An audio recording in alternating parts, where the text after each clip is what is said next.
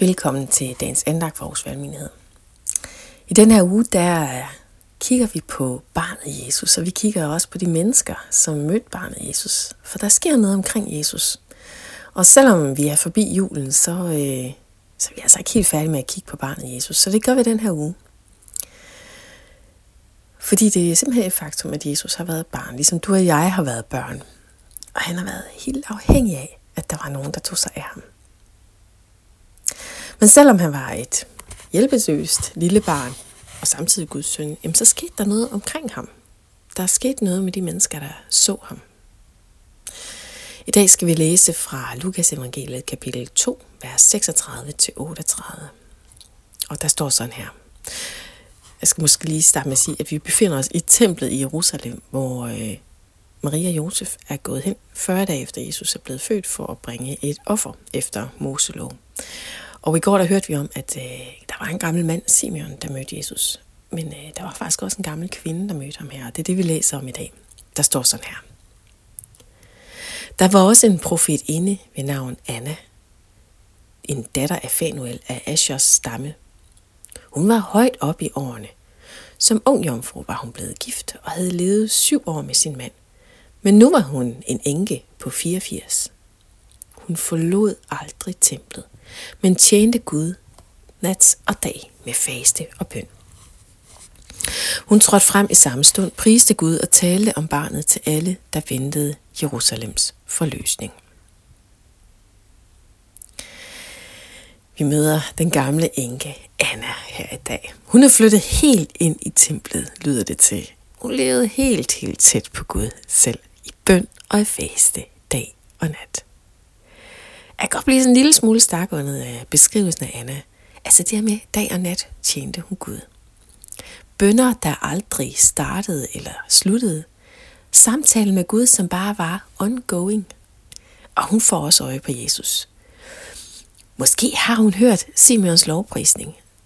Måske så hun bare det lille trækløver, på samme måde som Simeon så dem, og erfarede bare dybt i sit hjerte, at her er frelseren. Jeg tænker egentlig ikke, at det var en kvinde, der gjorde noget særligt væsen af sig. Det var ikke det ydre, man lagde mærke til hos hende. Jeg tror, det var hendes trofasthed. Det lydige hjerte, hengivenheden og dedikationen af sit liv til Gud selv. Altså, det lyder sådan lidt klosteragtigt, ikke? Og så fik hun øje på et forældrepar med et nyfødt barn. Og de gjorde heller ikke noget særligt væsen af sig overhovedet. Men så sker der noget. Anna, hun åbner munden. Da hun ser Jesus, der genkender hun ham som frelseren. Hun genkender ham som forløseren, der kom med friheden. Ikke friheden fra romernes besættelse, som var den helt håndgribelige virkelighed på det her tidspunkt, men frihed og adgang til Gud selv. Maria og Josef, de skulle den dag ofre for at frikøbe Jesus, den første fødte, som jeg nævnte i går.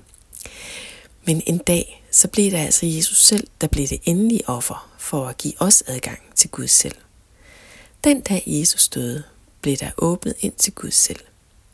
I templet blev det store tæppe, der hang foran det allerhelligste, revet i stykker fra øverst til nederst. Jesu offer bragte friheden med sig, fordi Gud ønsker fællesskabet med os. Og det vidste Anna her godt, den gamle kone her. Og hun genkendte Jesus som frelseren som Kristus. Også selvom han var et 40 dage gammelt barn, der ikke kunne gøre noget som helst selv. Han var fuldstændig afhængig af sine forældre på det her tidspunkt. Ikke et eneste mirakel havde han udvirket. Ikke et eneste ord havde han prædiket. Men alligevel blev han genkendt. Alligevel bragte han håbet med sig ind i menneskers liv. For Gud holder sine løfter. Måske har du aldrig mødt Jesus. Og måske har du som Anna levet tæt i bønden med Gud i rigtig mange år. Jeg ved ikke, hvor du er hen i dit liv. Men for os alle, der gælder det, at et møde med Gud selv får noget til at falde på plads i os. Når vi erfarer, at Gud holder ord. Han forandrer sig ikke. Ham kan vi have tillid til.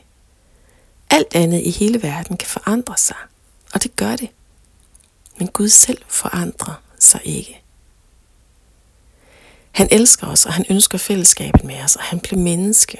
Han blev menneske, for at vi kunne få øje på ham. Og uanset om han er et 40 dage gammelt barn, eller en voksen mand på 30, så er Jesus Gud, og løfterne står ved magt. Lad os bede sammen.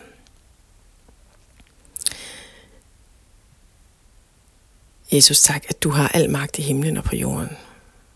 Og tak, at det ikke er afhængigt af, hvorvidt du er 40 dage gammel, 30 dage gammel, eller, eller ham, som er fra evighed til evighed. Jeg beder Helligånd, at du i dag vil åbne vores hjertes øjne, så vi genkender dig som frelseren. Jeg beder også, at du vil give os et hjerte, der dag og nat er draget mod dig. Jeg beder, at du vil åbenbare dig for os. At du vil åbenbare din kærlighed for os. Og du på samme måde som Anna, vi hører om i dag, vil skabe et lydigt hjerte, hvor vores hjertes øjne vender sig igen og igen mod dig i tro og tillid til, at du vil os det allerbedste. Amen.